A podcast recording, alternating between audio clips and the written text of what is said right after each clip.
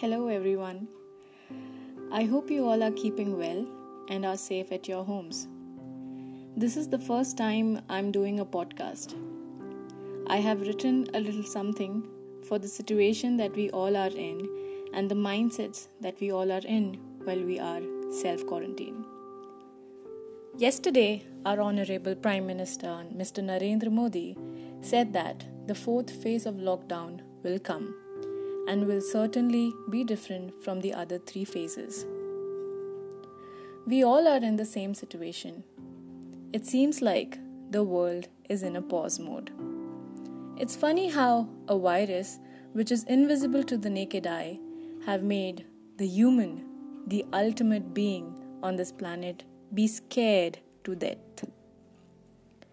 The piece that I have written is called Band Hai Hum. I hope you all like it, and thank you in advance for taking out the time to listen to this. It really means a lot to me.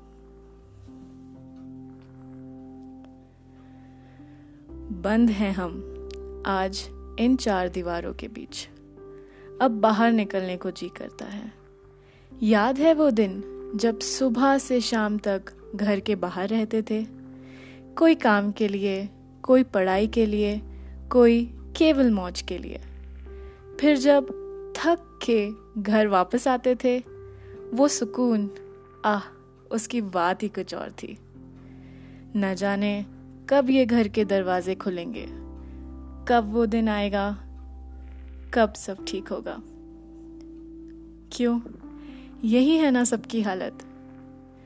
पर क्यों ना हम इसे एक और तरीके से सोचें, एक अलग तरीके से सोचें। बंद हैं हम आज इन चार दीवारों के बीच। घर है, परिवार है, तीन वक्त का खाना है।